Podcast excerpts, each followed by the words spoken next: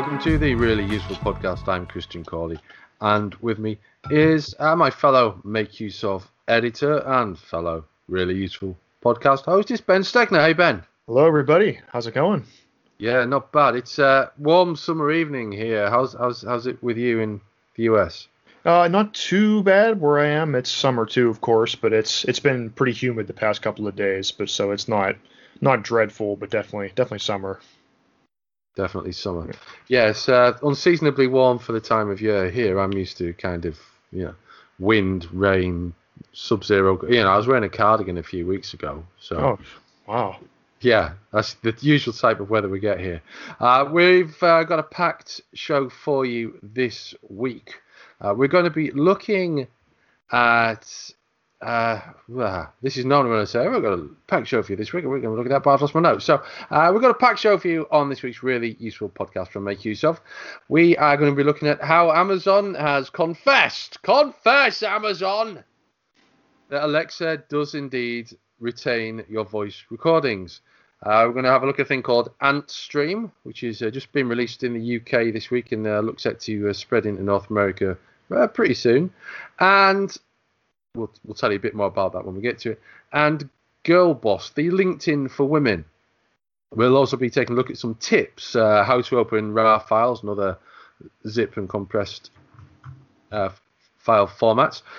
the art of the apology, Ben, and how to say sorry with an email and mean it and uh, some DIY cleaning slime because all the kids love slime these days, and turns yeah. out slime's a little bit more popular and important than perhaps you at first thought. But first, Amazon retains Alexa voice recordings unless you delete them. Amazon has admitted that yes, as per many people's suspicions, it is retaining Alexa voice recordings unless and until customers delete them. Um, in the first half of 2019, some tech publications have been investigating Amazon's handling of Alexa voice recordings. Amazon obviously is the owner of.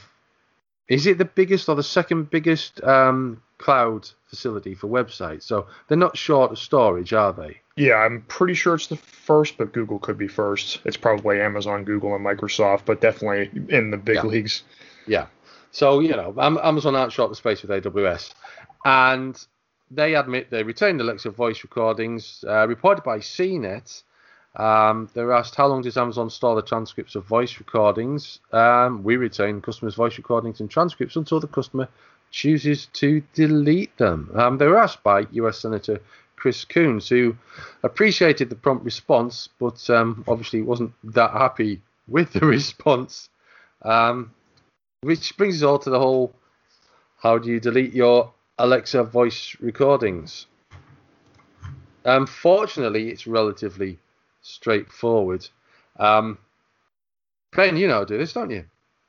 Yeah, I don't know the exact steps off the top of my head, but I know it's uh, it's in the Alexa app. I can double check yeah. here, but yeah, um, essentially, you, the Alexa app. Yeah, yeah, you open up the app and then that you go into your settings, and there should be a privacy or like a, a command history or something like that, where uh, not only can you delete past commands, but you can listen to them too, which is kind of creepy. Um, you can kind of hear all the times you were barking at Alexa to do whatever, you know, when maybe you were a little upset or in a hurry or something. So um, yeah, you can delete them through there. But uh, it is interesting what the, the what Amazon said um, to this was a senator, right? Yeah, to the senator, um, saying how it kind of depends on what you said to Alexa. So it says if you use a skill to like call an Uber or order a pizza or something, um, says they keep a record of the transaction on that.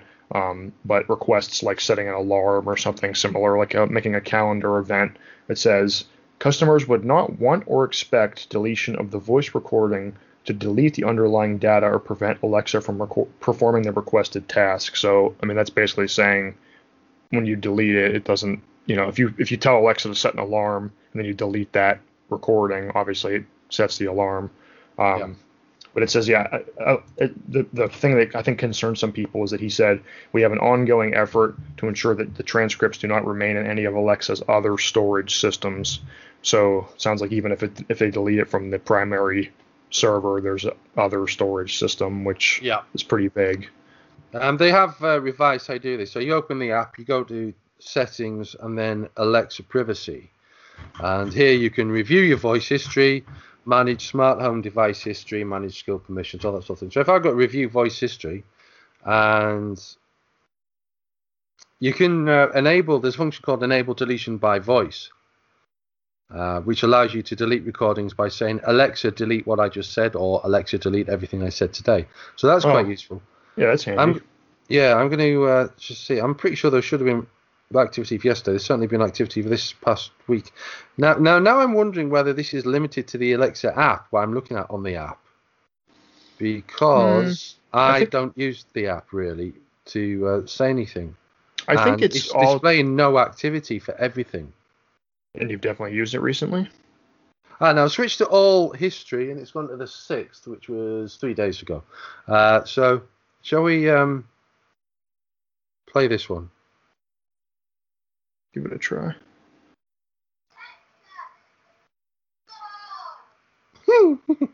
yeah, so this is my little boy um, shouting at Alexa.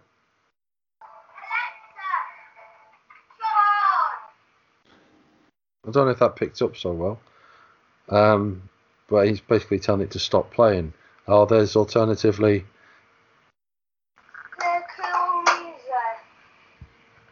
play cool music. Oh, okay. Um, yeah, and and then there's there's this one of mine. Can we stop having an Alexa battle, please? oh, because you know in every household with multiple people um, everyone wants to listen to something different sure. on alexa yeah uh, so those can all be deleted through the app um, as stated it's a shame there isn't a better way of being more proactive about this and maybe you know is there anything really stopping amazon from setting a, setting a 15 or 30 day or even a 90 day enforced deletion on these? I don't think there is Yeah, I mean, I guess you. I mean, aside from what what he talked about with you know receipts for ordering uh, an item or food or whatever, I mean, Yeah. I don't think it'd be that hard to set it up. So after three months, everything's just deleted automatically. I mean, how many people really go back in and say, "Oh, what did I say to Alexa two weeks ago or last month?" You know, I mean. I don't think most people really do, unless it's like evidence for something.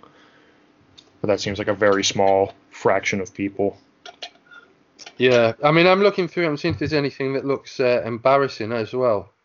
Um, but you know, you know, things that might have been picked up by mistake. But it's all to do with Amazon Music, basically. So Yeah. That makes sense. Yeah, if it picked up, if it misheard Alexa and then started recording something strange, it would probably only be a snippet of a sentence anyway, but sure. even then, you never know what it could pick up. Yeah. Yeah, so that's that. Eh, It's not an ideal situation, but at least we know the truth now, and we know we've got we've got a way of getting around it. Let's move on to Antstream, which um, has a slightly ridiculous name. Uh, um, what Antstream is, um, I'll tell you what they call them, how they describe themselves. They are the world's first retro game streaming subscription service. They're essentially the retro gaming option, uh, so the, the Netflix of retro gaming. No downloads, no fiddly emulators, simply instant streaming. Uh, they've gone live in the UK, and if you're in the UK, you can sign up already, and you can sign up to their mailing list. Uh, it's all available at antstream.com, which is as it sounds, uh, to uh, be updated of new releases, upcoming releases, and support of new countries and regions.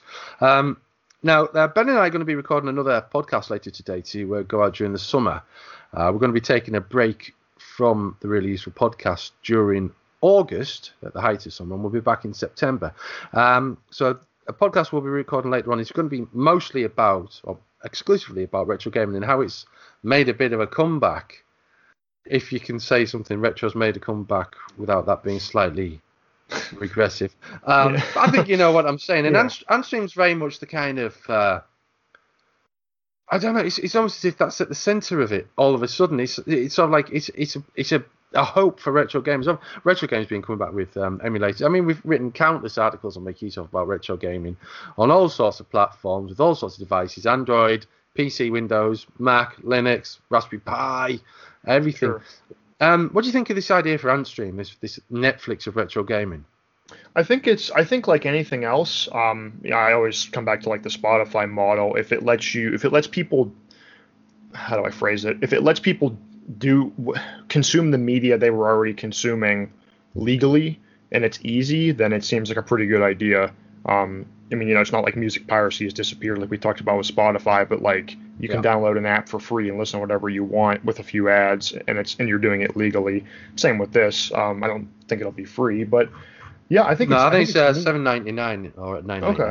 Okay. Yeah. Yeah, well, I mean, I think it's and it's similar to you know the price of an album a month. You get Apple Music or whatever. I think for this, I mean, you know, a game uh, to buy a game on the 3DS or Wii U Virtual Console is eight or ten dollars depending on the system. So, you know, you eight dollars a month, you can play as much as you want. It's a pretty good deal, and it's much cheaper than buying a physical cart because a lot of these games are pretty expensive. Yeah. Of course, Yeah. collectors, you know, if you if you always want to play everything on authentic hardware, that's different. But if you just want to try these games for the first time or relive a favorite or something, then this is a good way to do it, I think. Oh yeah, there is there is most definitely a kind of a, a hardcore element to the retro gaming scene. I've, uh, I mean, there's, there's people. One we'll, we'll probably talk about this later, but you know, there's people creating like replica boards of original computers and original components, um, which is quite quite amazing. Um, yeah, so Antstream, you can find out more at antstream.com. If you you know you don't even have had to be playing games in the past. I mean, most of the stuff I'll be looking at if I do sign up, because you know I've got stuff going on with other retro systems, but this is kind of multi-platform. You can just use Antstream on pretty much any device that you own, which is probably the best thing about it. Uh, so you can play the games on your PC, you can play the games on your mobile device. Uh, it's, I mean, that, that side of things is really exciting because it, it basically means the end of installing an emulator and fiddling to get it working properly because that configuration's been done for you and now it is streaming to your device over the internet. And that's that's just convenience, isn't it? Right, and you don't have to go hunting for ROMs, which is legally questionable anyway. And Yeah. yeah, having being able to play it on any system, and you know, if it has cross save, I imagine that'd be fairly easy to implement. That would be pretty nice too. So you can Yeah. play for a few minutes on the go, and then your save is updated on your computer. So yeah, I think this is def- definitely a promising look. It says thousands of games coming soon, so seems like that'll be a pretty good collection. Totally, totally. So yeah, if you're into retro gaming or reliving the past, I mean, I'm not, I'm not here to declare when retro gaming ends. I mean, I suppose technically anything retro is anything last year and beyond, isn't it? Oh yeah, what's the actual? I don't know what the actual definition of retro. I don't either. The dictionary. It says imitative of a fa- a style, fashion, or design from the recent past. So I mean, technically, the recent you could say stuff from the 2000s is retro. Yeah, It's yeah. I- think it certainly is. Oh yeah, yeah. Well, I mean, technically, I mean, if we if we're going to demarcate everything into decades, then you know, in two years' time, Red Dead Redemption Two will be Retro, because it's the recent past. Yeah, that's true. Yeah, totally. Yeah, yeah, yeah. So, uh, uh, yeah, I suppose probably, I know, in terms of gaming, because there's all things that are retro, but I think in terms of gaming, it's got to be last generation. It's got to be. I think that's probably where you're going to work backwards from, isn't it? my in my head uh, it's it's not not a very well defined line but i mean i would say probably um i would draw the line at probably right now either like ps ps1 n64 era and, and earlier probably would be what i'd say i mean there's not really Yeah. any particular justification i mean the gamecube and ps2 and xbox are old as well but they feel more modern than the ps1 i don't know it's it's Well, it's that might be your age different. because because to me the Amiga still feels recent, and you know that was. You know, 25 years ago, I last Yeah. really used Amiga in anger. So, anything earlier than the NES to me feels like primitive because Uh-huh. I mean I never had an NES. I mean Super Nintendo is the first system I remember actually like having growing up with. Not that I had I played it that much, but like it was in the house, you know. So anything before that is like feels like a whole generation older to me, which is just Yeah. my head. It's not I know it's not official, but Yeah, so I suppose the answer to that is we don't know. Um, so let's move on to uh, Girlboss, the LinkedIn for women. Now, uh, we'll uh, leave our thoughts to this for a moment.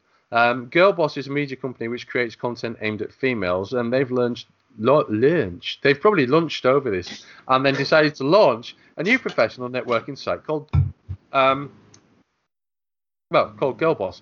Um, Girlboss Professional Networking 2.0, built for ambitious women. It's essentially LinkedIn for women. Um, but that kind of implies that LinkedIn isn't for women. And I mean, I'm pretty certain at least 50% of my contacts on LinkedIn are women. So, uh, yeah, um, it's um, built for ambitious women, designed as a platform for entrepreneurs entrepreneurs, marketers, creatives, side hustlers, whatever they are, and executives to connect on a number of levels. Uh, you know, it's a nice idea. Uh, I would like to see it do well, but I don't think it can do well in in the, the world of LinkedIn owned by Microsoft. What do you think, Ben?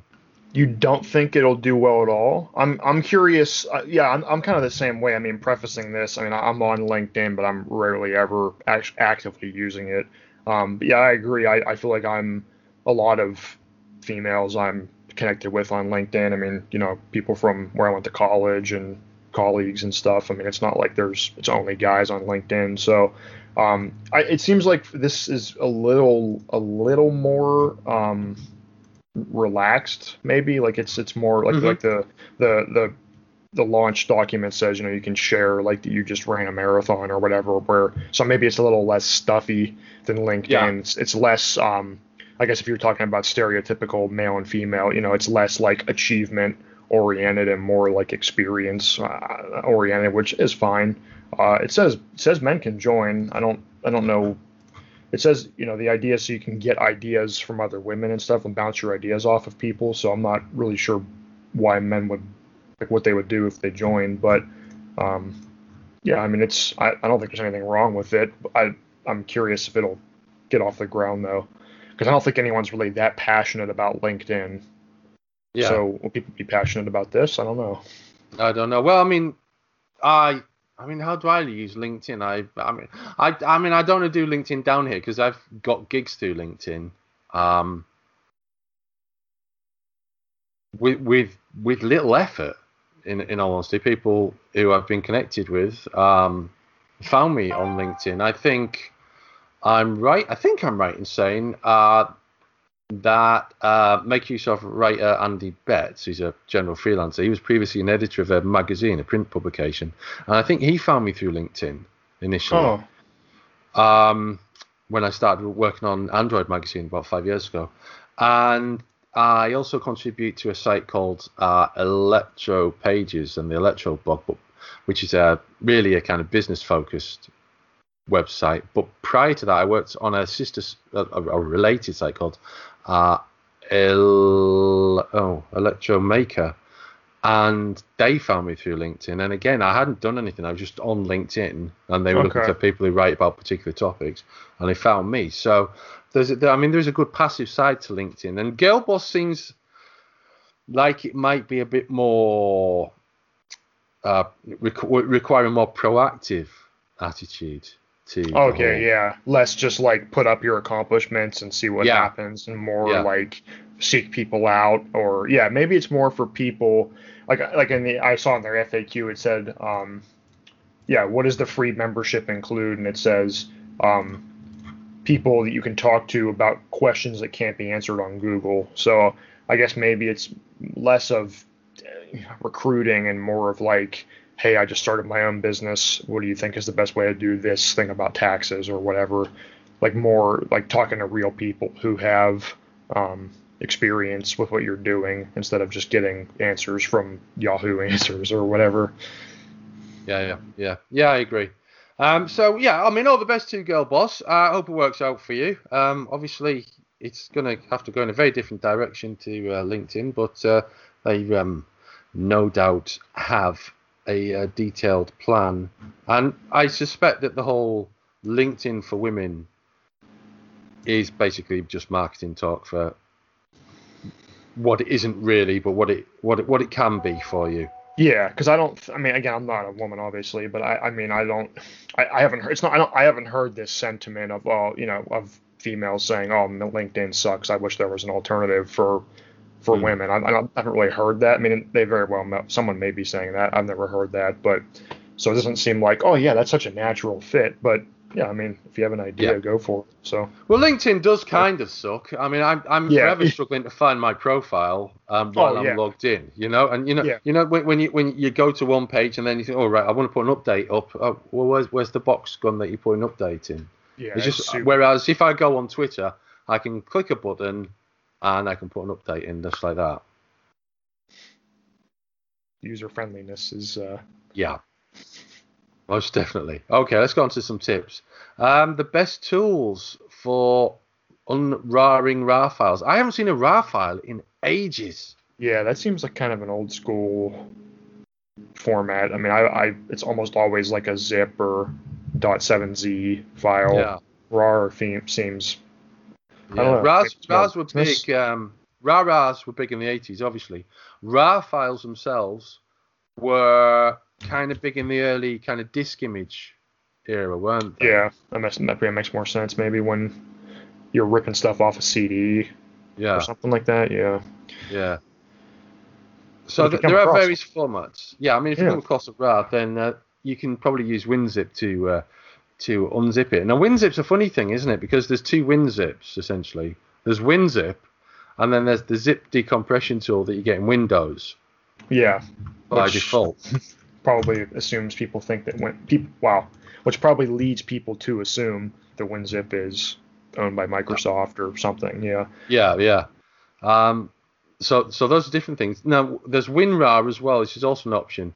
WinRAR will c- tell you that you can't use, or y- it used to tell you that you had to buy it, um, or wait a few seconds before you used it, which was the most bizarre business model to me. Um, I'm not sure if that's still the case.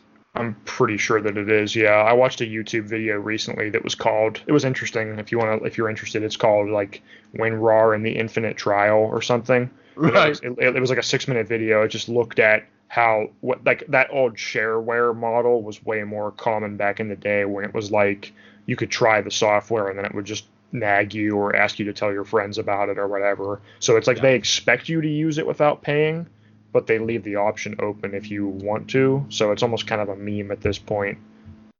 So yeah, it, it's weird. I don't know. It's like that's like I can't think of any other software that does that now. Like that's such an old school model. Well, there's very few tools that are still around from those days as well. yeah, they've been Um, superseded or ex- yeah. extinct. Yeah. Yeah. Um, speaking of which, PeaZip, that's another option, um, and that's free to use. That handles RAR, 7Z, TAR, zip files. There's also 7zip itself, which I think is probably that's really the kind of go-to Yeah. compression I decompression tool now, isn't it? Yeah, I always um seven zip is kind of the you know if someone ever says I need to open this, just install seven. If I'm setting a computer up for someone, I just tell them to install seven zip. I mean it's Yeah. it's it looks ugly, but it's I mean it installs in five seconds. It's free of any kind of bloatware and just just works really. Um, I I I, I PeaZip is prettier. So I, I'll recommend that sometimes, but 7-zip is to me why use anything else? It doesn't cost anything. Sure. Um, and there's also B1 Free Archiver, um, which is also has an online version, and there are various online tools for unpacking RAR files, um, and there are RAR solutions for Android and uh, Mac OS as well. Again, um, it's very rare that you come across a RAR, or rather you come across a RAR these days. Um, I know I've got a few. They're on old discs, old CD-ROMs, but uh, an old CD-ROMs. That, now that's a topic for another day. Old CD-ROMs. What to do with they- them? They don't last forever, do they? That's true. Yeah, yeah. There's there's a news flash for you, listener. They don't last forever. Um, we will come back to that another time. Um, just to remind you, the really useful podcast is available to listen to on iTunes, Spotify, Transistor.fm, and pretty much anywhere that you get hold of your podcasts. And uh, see, we're even on YouTube, and sometimes we're on YouTube with moving pictures. Um, Moving pictures. Moving pictures, yeah. Um, let's move on to our next uh, topic, which is the art of the apology. How to say sorry with an email and mean it, because everybody screws up, and it's important to apologize, especially when you're That's wrong. right. Yeah, Ben, what's this about? That's right. So I recently updated an older article that was about uh, how to say sorry with an email. So I have to preface this by saying I'm not sure that I've actually ever done this myself. So this was kind of just general uh, principles kind of put into email. But um, basically, the idea is that the, a proper apology kind of has three main parts to be effective. So the first part is that you acknowledge that you did something wrong. Uh, the second part is that you feel and express your remorse for your actions and you're empathetic to understand how those actions hurt the other person or someone else. And then restitution, where you explain how you'll make the situation right. Um, so, of course, you can click through the full article. I'm not going to read through the entire guide, but the idea with the apology email is that um, you address the person properly. So, typically, dear or whoever, if it's a business email. And then the main the main thing to take away is that an apology is more about restoring the uh, the broken relationship, if you will, between you and the other person. It's not um, trying to prove that you were right or explain what happened. Um, you know, in the case of you know you screwed up some assignment and it made your boss look like an idiot or whatever. Um, you know, even if it was because your coworker was tying you up or IT didn't fix your computer or whatever, um, a proper apology explains you know, I realized that I missed the mark on this and that it made you uh, embarrassed in front of the shareholders or whatever. Um, so that's the main idea. Um, trying to, you know, I would say keep it short, just kind of stick to the, the those three parts of the formula. Um, and of course, restitution is the other important part. So you, it's not just I'm sorry. It's uh, you know how do you make it right? If you can fix what you broke, then you do that. If not, you can explain what you'll do in the future to try to keep it from happening again. So that's the main gist of it. Um, of course, email is not always the best way to apologize. I would say if you're able to do it in person or even over the phone, that would be a lot better than email. But in some cases, maybe it's urgent or your boss lives on the other side of the world or something. Um, sure. Email would be the way you have to do that. Okay. Yeah, I mean, it all makes sense. Uh, I don't think I've ever had to apologize by email. I'm not sure I would apologise by email.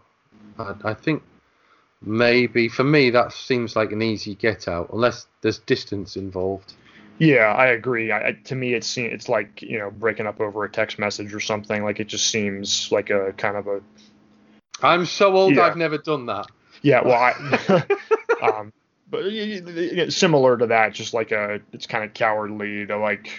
I mean, I get on the one hand, I get it because I prefer like I'd rather email someone about whatever because it's not like when you're on the phone you have to think in real time and respond to things whereas an email you can think about what you want to say. So I get that aspect, but that's why yeah, I would say try to avoid apologizing on email if you can, but yeah. Definitely, definitely, definitely. Let's move on to our final item on this week's really useful podcast.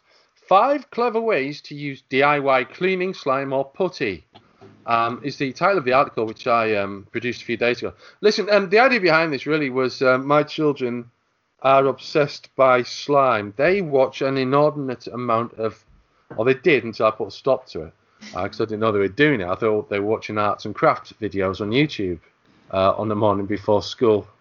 But it turns out they're watching people mixing up slime. And um, it's not ideal, really. It's um, you know, basically, you know, and this is the video, right? So it's top down. Imagine this is the surface here. Okay. Yeah. Pour out some slime onto the surface here. Camera's looking at it, and then you don't see any face. You just see some hands going in like that, and it's all all gooey symmetrical, slime. gooey, kneading and stuff to make quite awful patterns. Um, but it occurred to me that, well, you know, you can make your own slime, and you can don't have to be doing all that with it. It is quite a useful material. Um, substance because it can be used to clean up. It has a tacky element to it because it's got glue in it, PVA glue. Um, five ounces of white PVA glue, a quarter cup of borax, and one and a half cups of warm water. It's important to use rubber gloves for this because borax is caustic. Uh, when mixed with water, so obviously you don't want to be getting um, skin burns. Um, now, once this is created, you get a kind of a sort of a, a, blue tacky sort of a substance, although there'll be a bit more of it. You can then use it for picking up dust and dirt around a keyboard, um, other parts of your computer. You can clean clean your computer mouse, um, speaker jack or charging port on a phone because they can get blocked up with dust yeah. and dirt. Oh, um, yeah, standing dust from PCs and games consoles. Even the air vents on your car will get cleaned with a roll over of this stuff. Uh, it doesn't last forever. You know, you can buy cleaning gel. Um, it's quite useful. Um, it, it starts at quite a bright colour, and you can tell when it's past its best because the sauce been tacky, and it goes a kind of a dark sort of a colour. Oh, okay. But it's it is just as easy to make it. So yeah, it's it's an option, and maybe get your children involved with making it. I don't know. Um, A little yeah, bit of science you know. while you clean. Well, that's it. Yeah, yeah. Have you used any um, packaged cleaning putty slime? I don't think I've ever. I don't think I've ever done that. I I- like when I as soon as I saw the article, I knew what it was referring to. Um, I, I've seen that sold, or maybe saw someone use it when I worked in IT or whatever. But I've never used it myself. But I could picture how it, you know, it picks up all the junk when you're running it over your keyboard or whatever. Yeah, I used to have some. I don't know what happened to it. I was uh, thinking it might be in my my office drawer, which is basically a drawer uh, in my kitchen. Um, but no, I don't. I don't have that. But uh, yes, that's um, ways you can use DIY cleaning slime or putty to um, clean up your computer. And you know, it's very important to keep um, everything dust and dirt free. Really, I've been. I was looking at my Xbox a few minutes ago um, before we start recording. I noticed it's developed a layer of dust which needs sorting out um, pretty imminently. Uh, but uh, you know, that's, that's the way things go. Yeah, ev- it's amazing how everything gets. I mean, even it's easy to miss or just kind of forget about it, and then stuff just gets so nasty. Yeah, yeah. Especially when you've got a PC tower on the floor, um, and you've got an animal in the house. The Yeah. amount of hair that gets sucked up um, is uh, quite remarkable. It's like it's like a barber's floor sometimes. Uh, when I when I when I bought my desk, it came with a little uh, platform to put your desktop on, which I use to keep it off the floor, which is nice. It Yeah, still gets a little bit dusty, but I mean, I cleaned it out a couple of weeks ago, and it wasn't. I expected it to be worse. I mean, there was a little bit of dust to blow out, but it wasn't like caked with debris and everything. So that's that's good. Yeah, it can happen. So uh, that's this week's really useful podcast, uh, in uh, which we talked about Amazon Alexa voice recordings, Antstream, Girl Boss, the LinkedIn for women. We looked at how to open RAR files and other compression files, the art of the apology over email, and DIY cleaning slime. We'll be back next week for another really useful podcast from MakeUseOf. Until then, it's goodbye from us.